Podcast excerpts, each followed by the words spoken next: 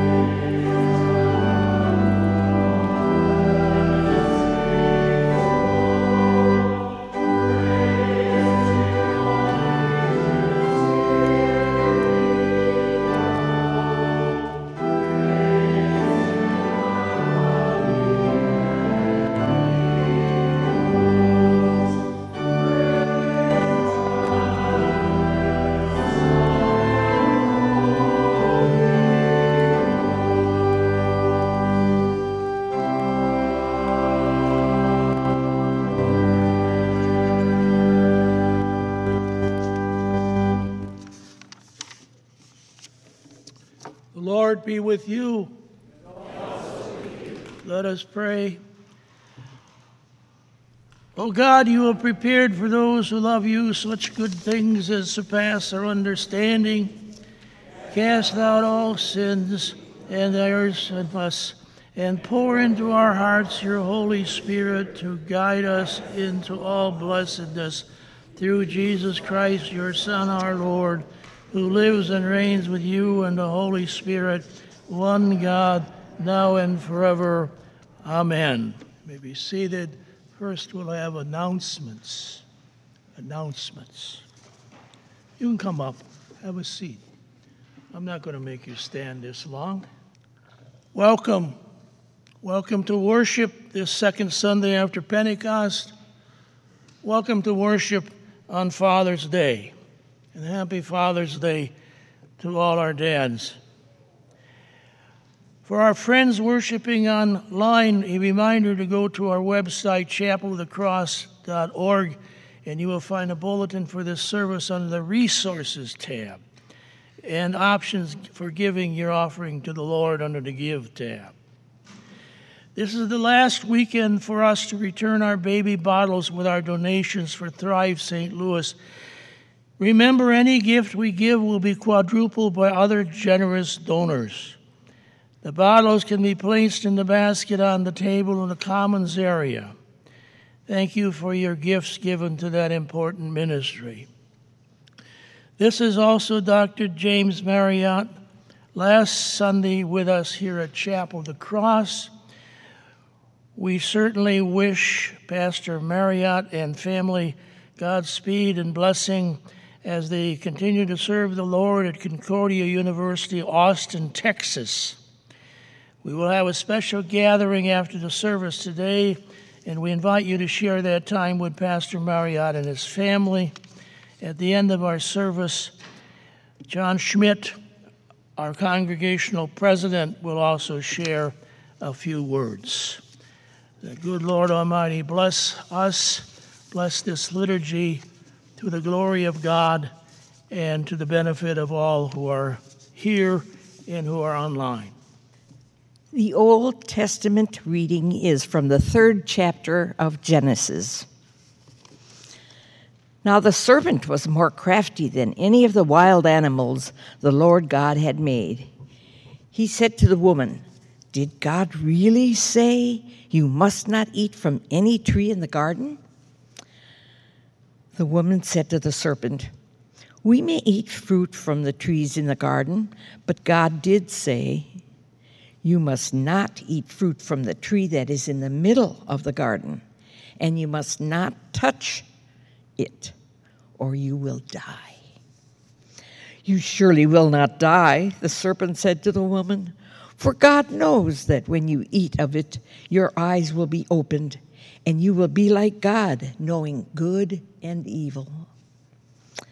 When the woman saw that the fruit of the tree was good for food, and pleasing to the eye, and also desirable for gaining wisdom, she took some and ate it. She also gave some to her husband, who was with her, and he ate it. Then the eyes of both of them were opened, and they realized that they were naked.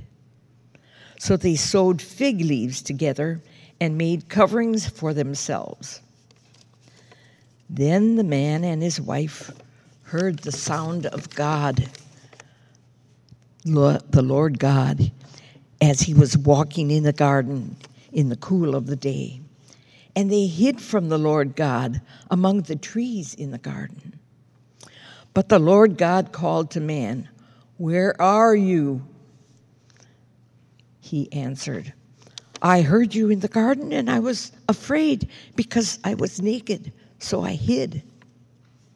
And he said, Who told you that you were naked? Have you eaten from the tree that I commanded you not to eat from? And the man said, The woman you put here with me, she gave me some fruit from the tree, and I ate it. The Lord said, The Lord God said to the woman, What is this that you have done? And the woman said, The serpent deceived me, and I ate. So the Lord God said to the serpent, Because you have done this, cursed are you above all the livestock and all the wild animals. You will crawl on your belly, and you will eat dust all the days of your life. And I will put enmity between you and the woman and between your offspring and hers. He will crush your head, and you will strike his heel. This is the word of God.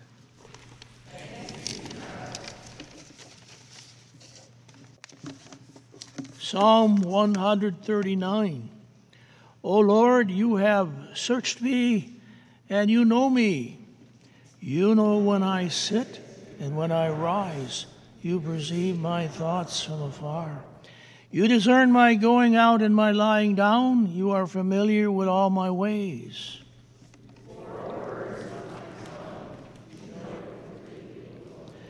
You hem me in, behind and before. You have laid your hand upon me. Such knowledge is too wonderful for me, too lofty for me to attain. Where can I go from your spirit? Where can I flee from your presence? If I go up to the heavens, you are there. If I make my bed in the depths, you are there. If I rise on the wings of the dawn, if I settle on the far side of the sea, even there your hand will guide me, your right hand will hold me fast. If I say, Surely the darkness will hide me, and the night will become night around me. Even the darkness will not be dark to you. The night will shine like the day, for darkness is as light to you. For you created my inmost being, you knit me together in my mother's womb. I praise you because I am fearfully and wonderfully made. Your works are wonderful. I know that full well.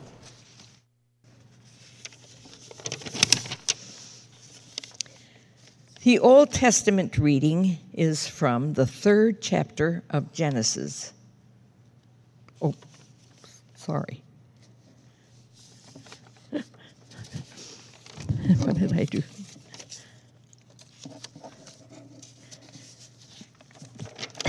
Wrong page. The epistle is from the third and fourth chapters of Galatians. Before this faith came, we were held prisoners by the law, locked up until faith should be revealed. So the law was put in charge to lead us to Christ, that we might be justified by faith. Now that faith has come, we are no longer under the supervision of the law. You are all sons of God through faith in Christ Jesus. For all of you who were baptized into Christ have clothed yourselves with Christ. There is neither law, there is neither Jew nor Greek, slave nor free, male nor female, for you are all one in Christ Jesus. If you belong to Christ, then you are Abraham's seed and the heirs according to the promise. What I am saying is that as long as the heir is a child, he is no different from a slave, although he owns and the whole estate. He is subject to guardians and trustees until the time set by his father. So also, when we were children, we were in slavery under the basic principles of the world. But when the time had fully come, God sent his Son, born of a woman, born under law, to redeem those who those under the law, that we might receive the full rights of sons.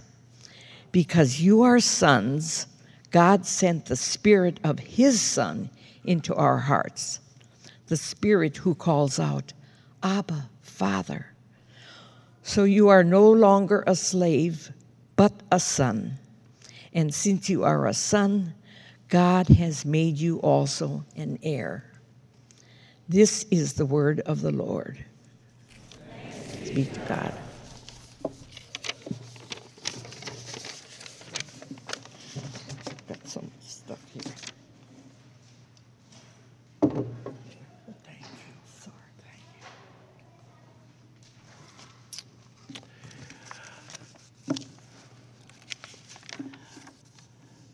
Hallelujah. Return home and tell how much God has done for you. Hallelujah. The Holy Gospel according to St. Luke, the eighth chapter. Glory to you, O Lord. They sailed to the region of the Gerasenes, which is across the lake from Galilee. When Jesus stepped ashore, he was met by a demon possessed man from the town. For a time, this man had not worn clothes or lived in a house, but had lived in the tombs. When he saw Jesus, he cried out and fell at his feet, shouting at the top of his voice, What do you want with me, Jesus, Son of the Most High God? I beg you, don't torture me. For Jesus had commanded the evil spirit to come out of the man. Many times it had seized him, and though he was chained by hand and foot and kept under guard, he had broken his chains and had been driven by the demon into solitary places. Jesus asked him, What is your name? Legion, he replied, because many demons had gone into him. And they begged him repeatedly not to order them to go into the abyss. A large herd of pigs was feeding there on the hillside. The demons begged Jesus to let them go into them, and he gave them permission. When the demons came out of the man, they went into the pigs. And the herd rushed down the steep bank into the lake and was drowned. When those tending the pigs saw what had happened, they ran off and repeated this in the town and countryside. And the people went out to see what had happened. When they came to Jesus, they found the man from whom the demons had gone out, sitting at Jesus' feet, dressed and in his right hand, in his right mind. And they were afraid. Those who had seen it told the people how the demon possessed man had been cured. Then all the people of the region of the Gerasenes asked Jesus to leave them because they were overcome with fear. So he got into the boat and left. The man from whom the demons had gone out begged to go with him, but Jesus sent him away, saying, Return home and tell how much God has done for you. So the man went away and told all over town how much Jesus had done for him. This is the gospel of the Lord.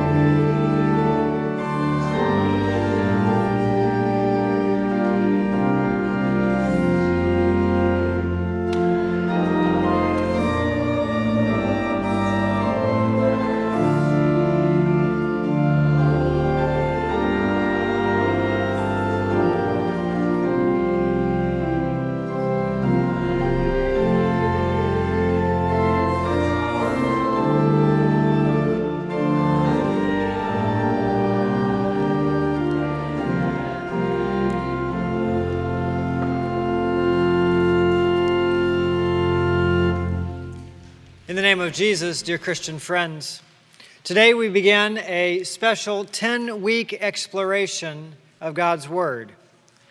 Each week, over the next 10 weeks, we will look at a real historical Bible event and learn what it teaches us about God's Son, Jesus Christ, our Savior, who is God's plan for salvation. Jesus is the beginning and the center and the end of God's plan for humanity. And as we hear and learn through these sermons, we'll better understand our lives and our place in the world in which we live. And this is important. Hopefully, that goes without saying, but this is important. Bible stories are important. Understanding these biblical stories are important. We're all caught up in this cosmic battle, this cosmic reality between good and evil. It's a cosmic battle that has raged from the very beginning. And it's too easy, I think, for us to lose sight of the cosmic in our daily lives, especially on a really nice day like today, where the temperature's just about right and we've all got plans this afternoon. It's easy to lose sight of that cosmic battle, that cosmic reality in which we are engaged. Our little lives are connected to God's cosmic work in this world, a work of creation, of redemption, and of recreation. And it all starts at the beginning. The very first verse of the Bible, Genesis, very first verse reads In the beginning, God created the heavens and the earth. God brought the heavens and the earth into existence using nothing more than the power of His Word, His spoken Word. God said, Let there be, and there was. Just like that. Let there be light, let there be sky and dry land and the sun and moon and stars and vegetation and animals and humanity. The Apostle John begins his gospel account in a similar fashion. In the beginning was the Word, and the Word was with God, and the Word was God. He was with God in the beginning. All things were made through him, and without him was not anything made that has been made. Jesus, the Word, is God. He is the eternal Son of God. And John calls Jesus the Word of God because God used his voice, his spoken word, to bring everything into existence. So you see, Jesus is there right at the very beginning, creating the heavens and the earth and everything that everything in them. He stands side by side with his Father. And not only that, but these first verses of Genesis also remind us that the Spirit of God was hovering over the waters of creation. So all three persons of the Trinity, the Father, the Son, and the Holy Spirit, were all there at creation. And it was good, very good. Good, very good. I don't know about you, but that's not how I always describe the reality in which we're living in. Good. Very good. I don't know about y'all, but I watch the, the evening news. Actually, I watch the NBC Nightly News the next morning on YouTube, um, often as I'm running. And I, I don't know if you've seen the NBC Nightly News, but they have this kind of shtick that they do at the end um, a, a, final segment on many of their news broadcasts where they said, say something like, There's good in the world, or There's good news tonight. And it's just so ironic that they have to take a segment at the end of the news program to tell you that there's good news tonight. Because what they're telling you is that everything else that they've said up until this point is actually really bad. And if we watch the news, that's really how it turns out. All sorts of horrible things are happening around us natural disasters and droughts and floods and fires and earthquakes, hurricanes and tornadoes. and crime and war and illness and death. Where do these horrible things come from? Did God make creation that way? And what, if anything, is God doing about it? The bad things that we see all around us only began to happen when the first humans, Adam and Eve, made a tragic choice. We read about it in the third chapter of Genesis. And if you want, you can take your bulletin out and follow along with that Old Testament reading from the day. The serpent says to the woman, Did God actually say, You shall not eat of any tree in the garden? And the woman said to the serpent, We may eat of the fruit of the trees of the garden, but God said, You shall not eat of the fruit of the tree that is in the midst of the garden, neither shall you touch it, lest you die. But the serpent said to the woman, You will not surely die, for God knows that when you eat of it, your eyes will be opened, and you will be like God knowing good from evil. Here, the devil is directly contradicting God's word. God said, You will surely die. And the devil says, You will not surely die. To whom should Eve listen? We have the convenience of looking back thousands of years now and seeing that, right? But to whom should Eve listen? To God who created her?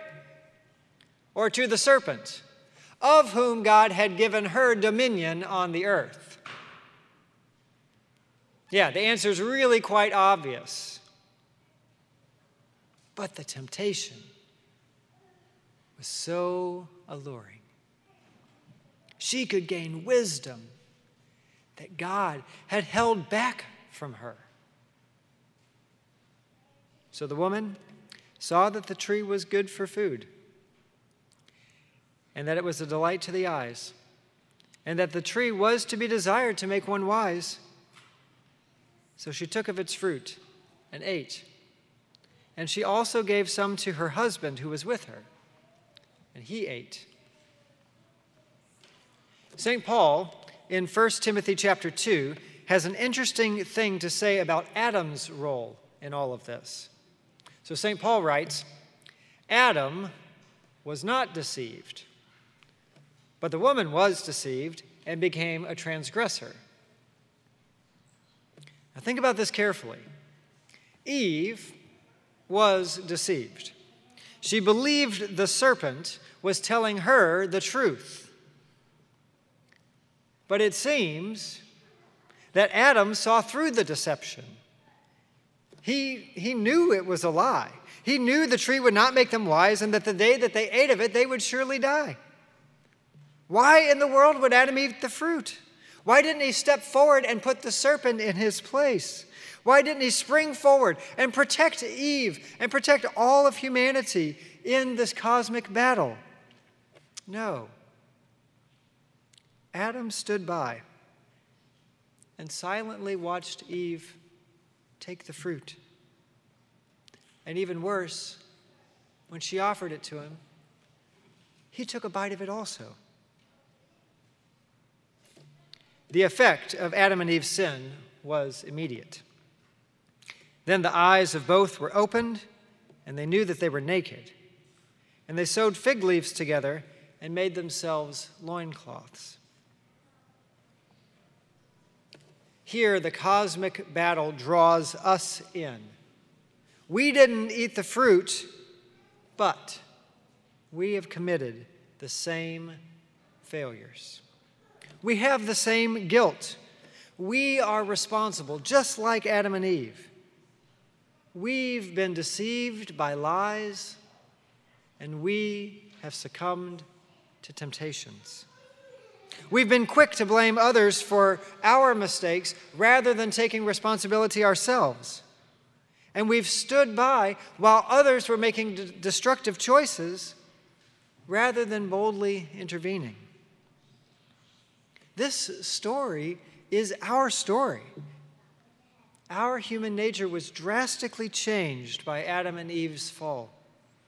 We lost the image of God and now carry within us the sinful image of Satan.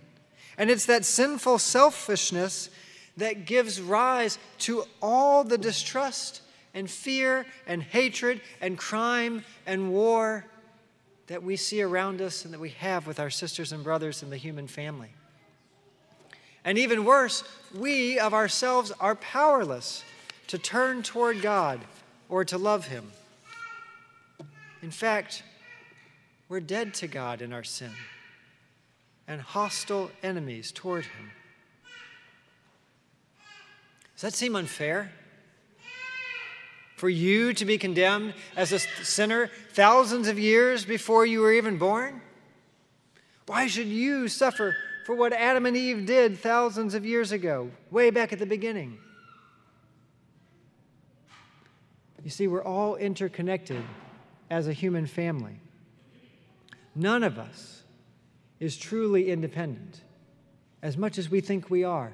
None of us is truly independent. We're all interconnected in this human family. It's kind of like a car accident happening in St. Louis at rush hour. Now, when it rains, it's even worse, right? But just imagine a car accident in downtown St. Louis at rush hour. One mistake, one accident that causes just a whole pile of mess. Hundreds, if not thousands, of people are affected. Now think about sin. It works the same way. One sin ripples out to all humanity.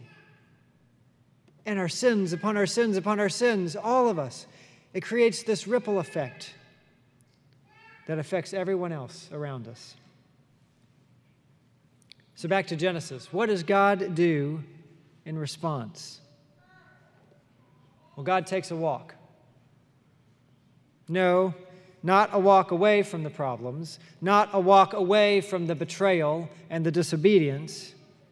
No. God takes a walk. He walks into the garden.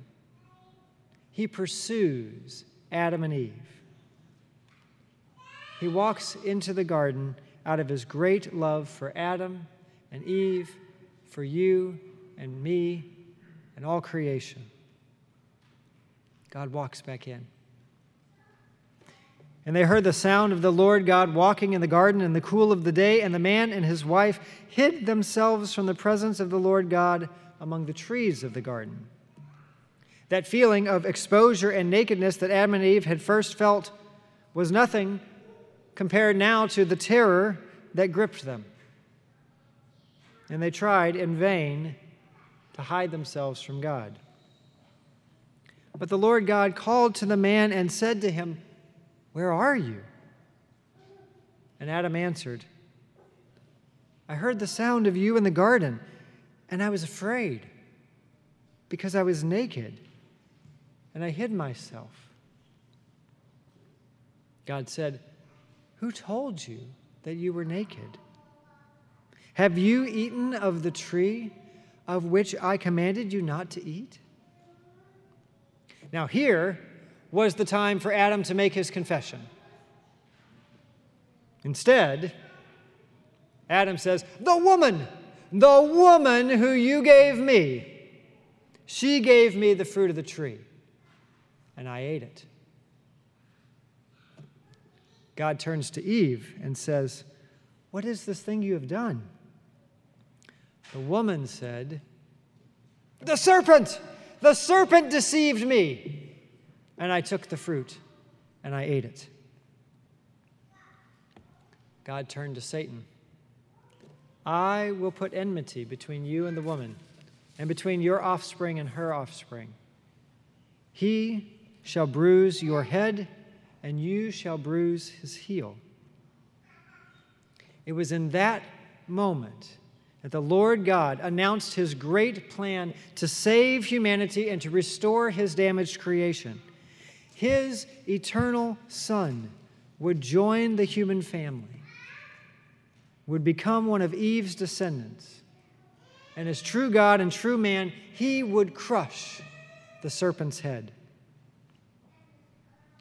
God saves the world through Jesus. God redeems creation through Jesus. Jesus doesn't hide from it, Jesus doesn't deflect it. No, the sinless Son of God takes a walk into our lives.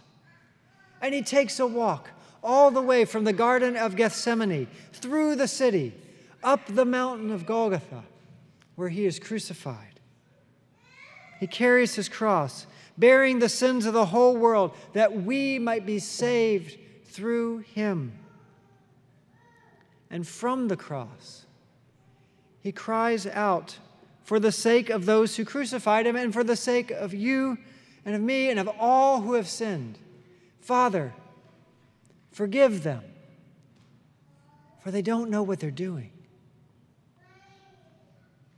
Jesus suffered horribly as he was punished for Adam and Eve's sins and for the sins of all humanity, including you and me.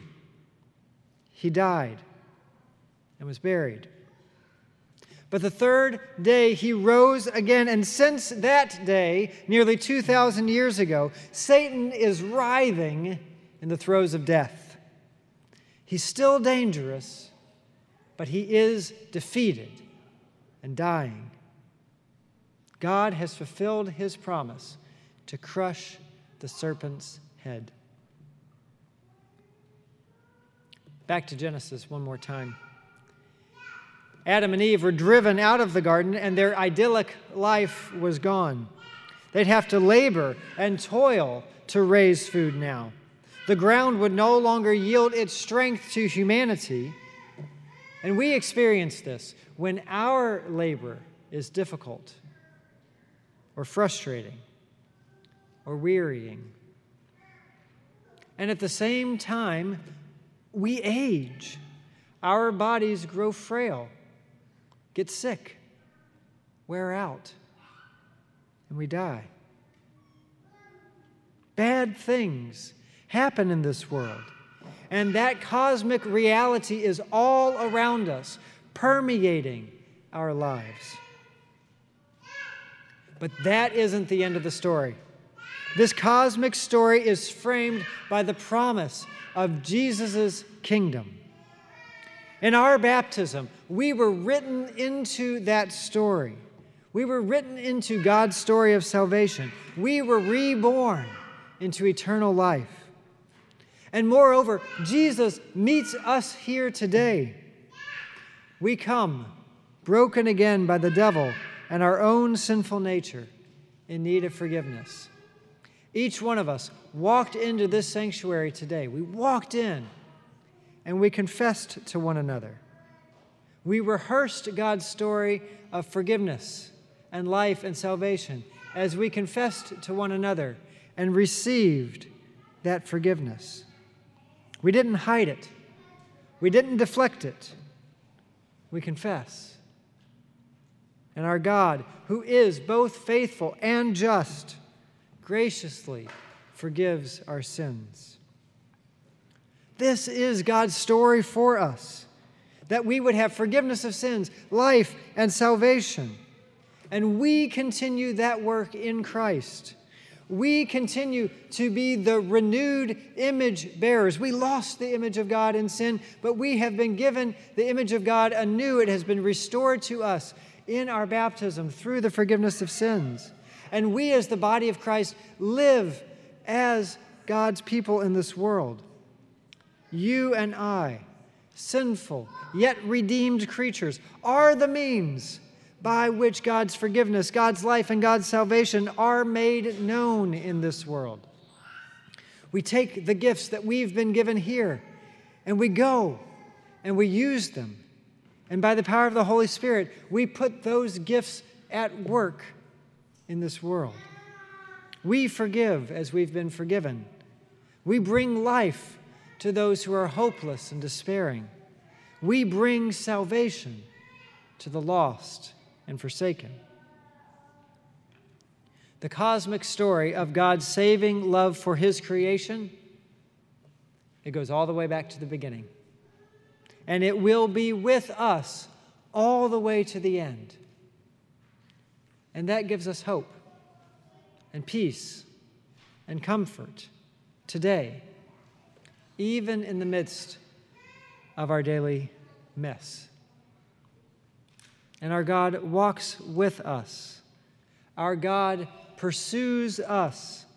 And by the power of the Holy Spirit, we too walk with God, now and for eternity. Amen. We rise together and make witness of our faith of this story in the words of the Creed. I believe.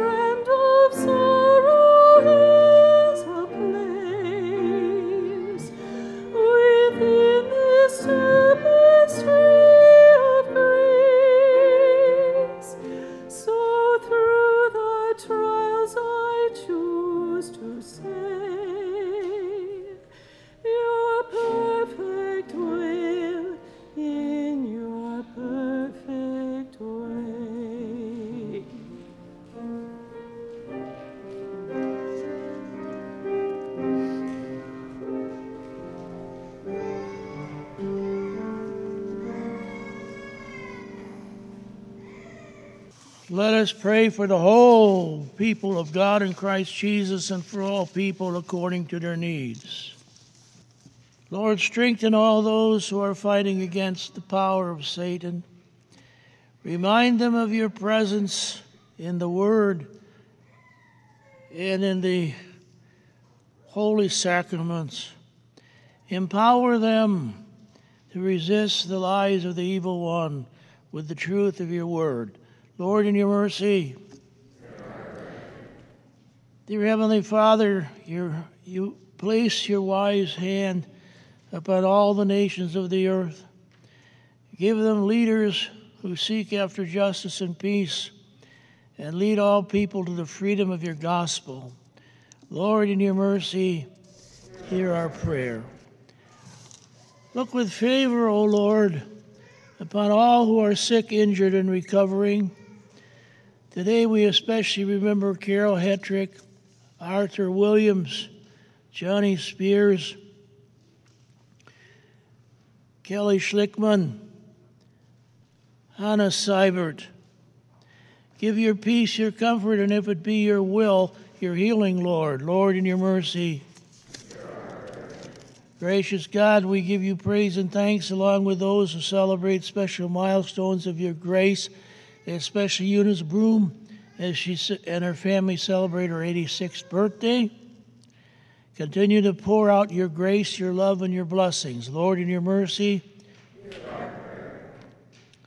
God of grace and mercy on this Father's Day weekend, we praise and thank you for all earthly fathers through whom you have given us the gift of life.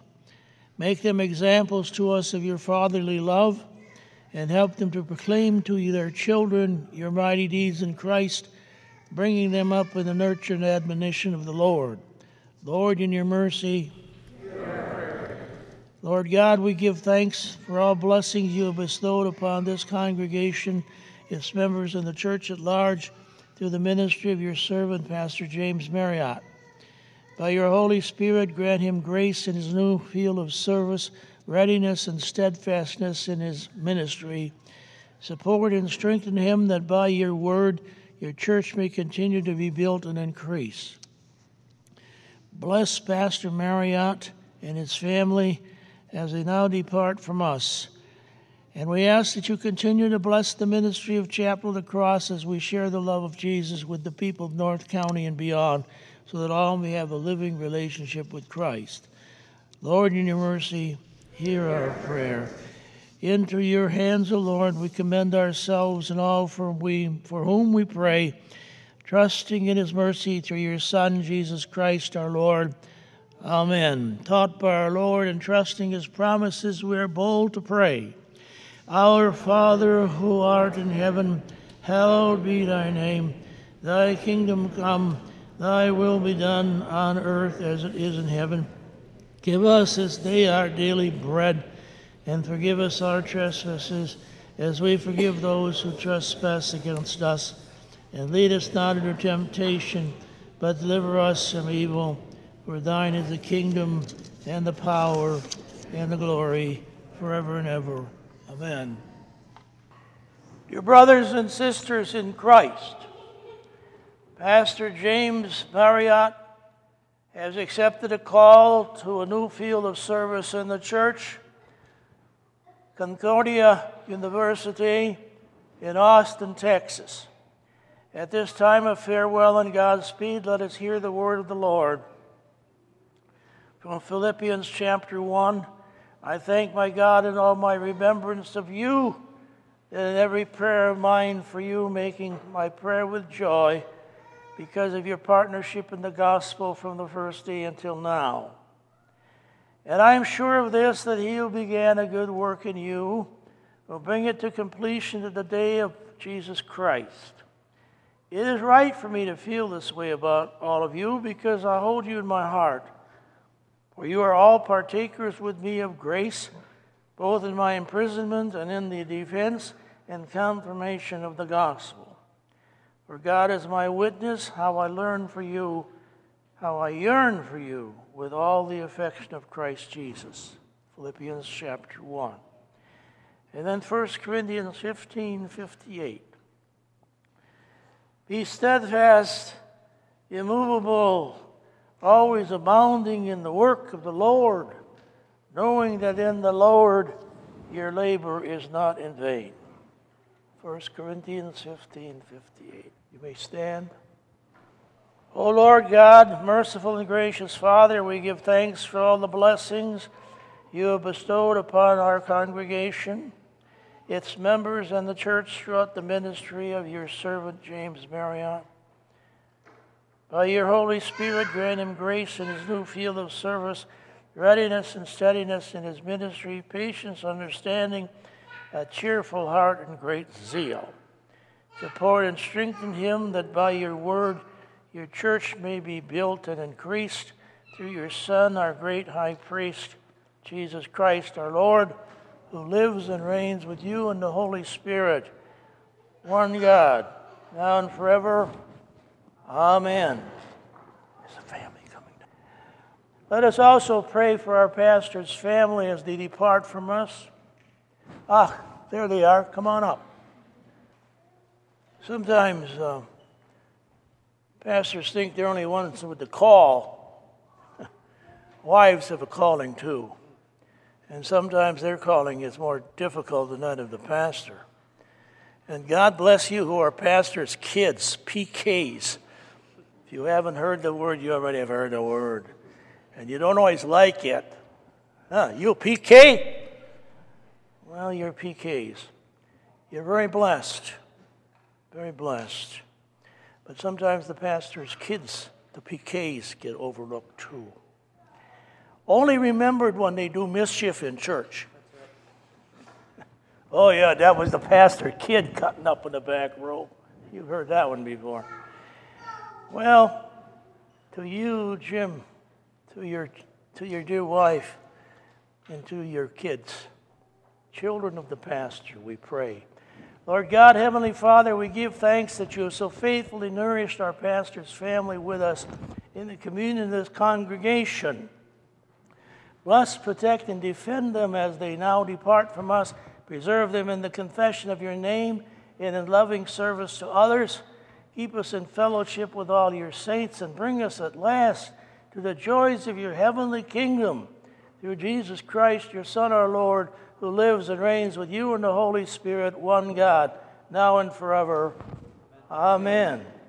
Go in peace and joy. The Almighty and most merciful God, the Father, the Son, and the Holy Spirit be with you and bless you and strengthen you for faithful service in His name. Amen. Go in peace and joy, and let the church say, Amen.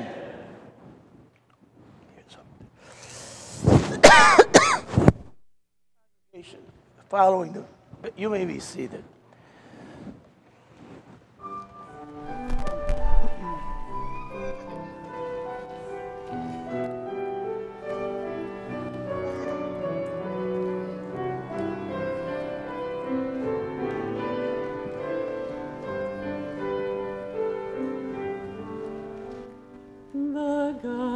peace, who raised with power the shepherd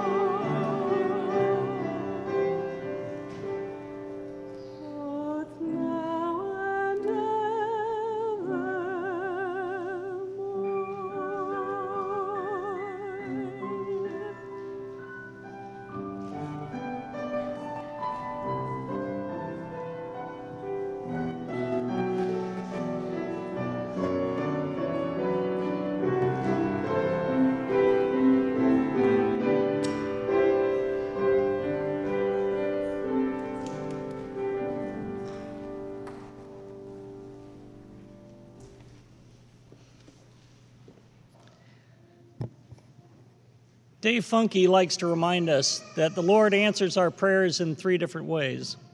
Sometimes He tells us yes, sometimes He tells us no, and sometimes He tells us not right now. When we first met a young Mr. Jim Marriott, Chapel of the Cross was searching for a new minister of music. And in that call process, the Lord introduced us to two remarkable young servants, Jim and Ryan Meyer. And during that process, we discussed and discussed, and someone asked, Can't we call them both? Little did we know that God was telling us, Not right now. We got to know Jim in a much deeper way uh, a few years later when he was uh, on staff at the seminary and he started attending worship service here. Uh, uh, he once in a while would back up Ryan on the organ. Uh, he even joined the choir. And, and, through that fellowship, we got to know him and his, his uh, budding young family um, in, in a much better way than, than we had in the call process. And then the Lord reached into Jim's life and uh, altered his path a little bit, and he became a student at the seminary. And Chapel was blessed with having him serve us in that capacity. Uh, and after ordination, now the pastor, Jim Marriott, has been serving us so very well. And so, as the Lord reaches into his life and, uh, and sends him down to Texas, uh, we offer a, another prayer that, that uh, was, Can't he stay here? And, uh, and we are consoled by the thought that perhaps the Lord is telling us, Not right now, and that uh, someday winds will blow him back to us. We also take consolation, and Pastor Lesh would be the first to point this out uh, in, in scripture itself, in the Bible. Um, the story from Acts 15 when Paul and Barnabas were out preaching the word of God, and a dispute arose amongst them, and uh, they decided to separate ways. And they decided to, to go in two different paths. And the Lord blessed that activity. It didn't diminish their ministry, in fact, it multiplied it. And so, though we, we have no such dispute here, um, we, we trust that the Lord will multiply our, our collective ministries, uh, now both here and in Texas. The Personnel Committee, uh, when, uh, when it was announced that uh, Pastor Marriott was leaving, uh, led by uh, Nancy Swoboda, got together and, and, decided that we needed to do something tangible, um, something that would help Pastor Marriott's ministry going forward, but that's something he could always remember and remember his time here uh, and so we decided to present him with a stole, uh, but rather than just pull one out of a catalog, uh, we asked Ryan Meyer to design one, personalized for the occasion. And as happens in, the, in this world, that stole is not yet ready. Um, and so we will formally present that to him another time. Uh, but we do have a, an artist rendering of what that will look like that I'm going to hand to Jim for the third time. Uh,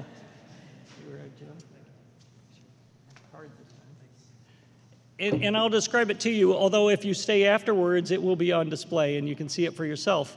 But the stole is green in color. Um, that is, that is purposeful. Uh, green is apparently the color that is most often used for the, during the church year. Uh, and so we hope that, that uh, Pastor Marriott has as much opportunity to use this as is possible. The stole features musical notes at the bottom of, of one, uh, one of the, the legs of the stole, and that music uh, moves its way up the stole to a cross uh, on the, uh, on the left hand shoulder, uh, not just leading you to the cross, but encircling it, and it's a cross that you will all recognize as, as, uh, as representative of, of chapel here. So um, I think that uh, Ryan was able to capture uh, Jim's time here perfectly, and I think it perfectly symbolizes uh, that. And we hope that you uh, look on it fondly and can tell stories about it uh, for many years. Um, finally, thank you, uh, Jim, um, for all the work that you've done here. You have been a true blessing to us. Chapel wants you to know that you always have a home here. uh, and that uh, we will continue to keep you and your ministry and your family in our prayers uh, as we go forward. So, uh, on behalf of Chapel, thank you very much. And would you join me?